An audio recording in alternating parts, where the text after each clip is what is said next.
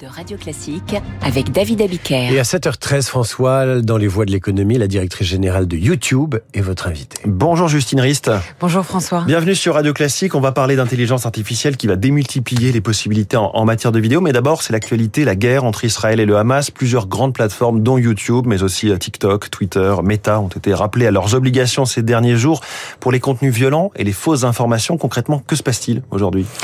Bah déjà, je crois que, enfin moi, et comme tout le monde, on est sous le choc de ce qui se passe depuis plus de dix jours maintenant dans le Proche-Orient. Euh, la responsabilité, c'est la colonne vertébrale de YouTube. Ça mmh. fait 18 ans qu'on existe. Toute notre infrastructure est construite sur le principe de protéger les utilisateurs. Donc, dans ce cadre-là, on a des règles très claires d'usage qui encadrent euh, le fait que des contenus d'appel à la haine, à la violence, à l'antisémitisme, etc., n'ont pas lieu d'être sur la plateforme. Vous parlez d'intelligence artificielle. On utilise l'intelligence artificielle depuis longtemps pour neutraliser les contenus qui n'ont pas lieu d'être et qui enfreignent ces règles. Constat, les réseaux sociaux, les grandes plateformes dont, la vôtre sont submergées plus que d'habitude par les images violentes notamment. Nous, on a fait, j'ai pas, j'ai pas de chiffres à vous donner parce que mmh. c'est encore trop tôt.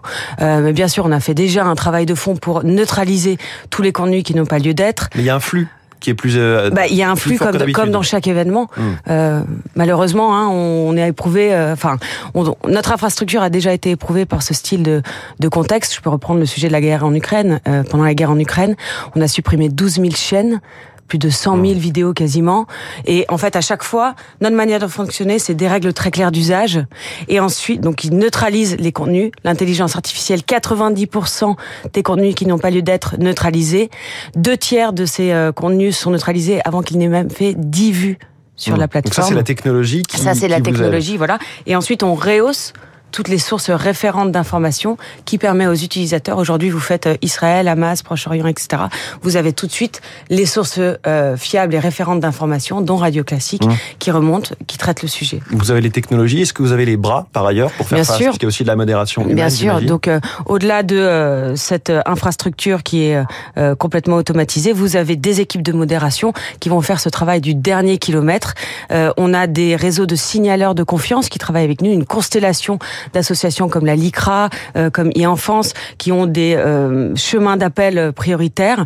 On a un rapport de transparence qu'on publie mmh. depuis 2018 où vous pouvez voir chaque trimestre le nombre de vidéos qui a été supprimé, la granularité avec laquelle ça a été supprimé. Donc là, pour vous, vous faites ce qu'il faut. Euh, en fait, c'est un chemin, c'est un chemin permanent, mmh. c'est un défi permanent.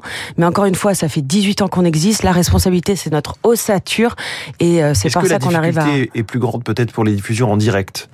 Ou là, on ne peut pas contrôler. Euh, là, pareil, en fait, a, priori. Alors, Déjà, on peut jamais contrôler a priori. On peut que contrôler quand la mmh. vidéo est sur la plateforme. Encore une fois, quand les, quand je vous dis les deux tiers des vidéos qui sont postées euh, sont neutralisées avant même qu'elles aient fait 10 vues, quand vous avez 500 heures de contenu téléchargé par minute dans le monde, vous voyez quand même. Mais c'est un travail permanent, c'est un point de vigilance en permanence.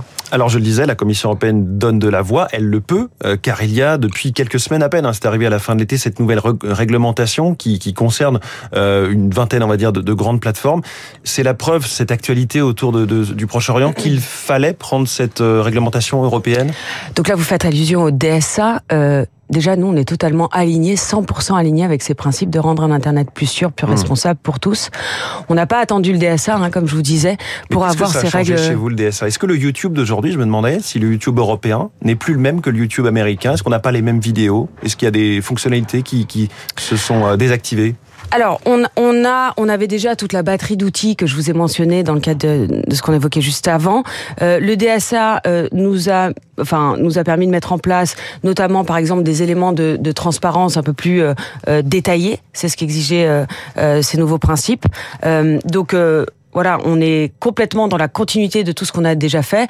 On est 100% en soutien de cet Internet plus sûr, plus responsable pour tous les acteurs. Mmh. Aujourd'hui, bah, le monde et le, la constellation des acteurs dans les réseaux et dans les plateformes est très riche et la compétition est ultra saine. Tant mieux. C'était très important qu'il y ait mmh. ces règles Donc, qui encadrent tout le monde. Ni d'aménagement, ni de contenu, euh, je, je disais, séparé, différent entre le YouTube français ou américain. Non, on est sur des règles globales mmh. et euh, nous, on est exactement dans la continuité de tout ce qu'on a toujours fait. L'autre euh, réglementation euh, qui va arriver là un peu plus tard, c'est le DMA sur les, les, marchés.